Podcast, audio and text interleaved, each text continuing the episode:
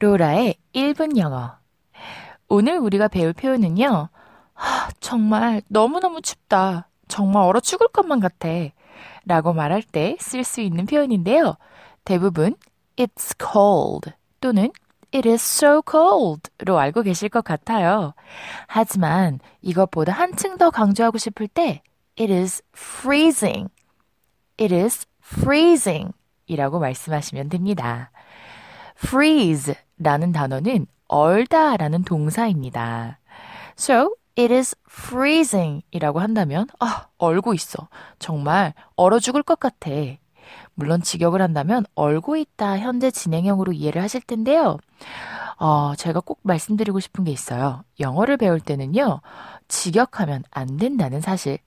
직역을 하다 보면 콩글리시가 되고 원어민이 들었을 때는 어색한 표현들이 굉장히 많아요.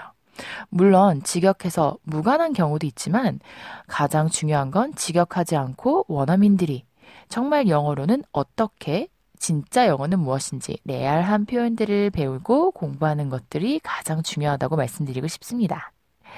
Anyways, so 너무 추워 죽을 것 같다. 얼 것 같아 라고 말씀하고 싶을 때는 It is freezing. It is freezing 이라고 말씀하시면 됩니다. 아, freeze 라는 표현 분명히 또 들어보셨을 거예요. freeze. 무슨 뜻일 것 같으세요? 맞아요. 우리도 얼음땡이 있잖아요. So freeze라고 하면 멈춰. 지금 하고 있는 행동을 그만해. 라는 표현이 되겠습니다.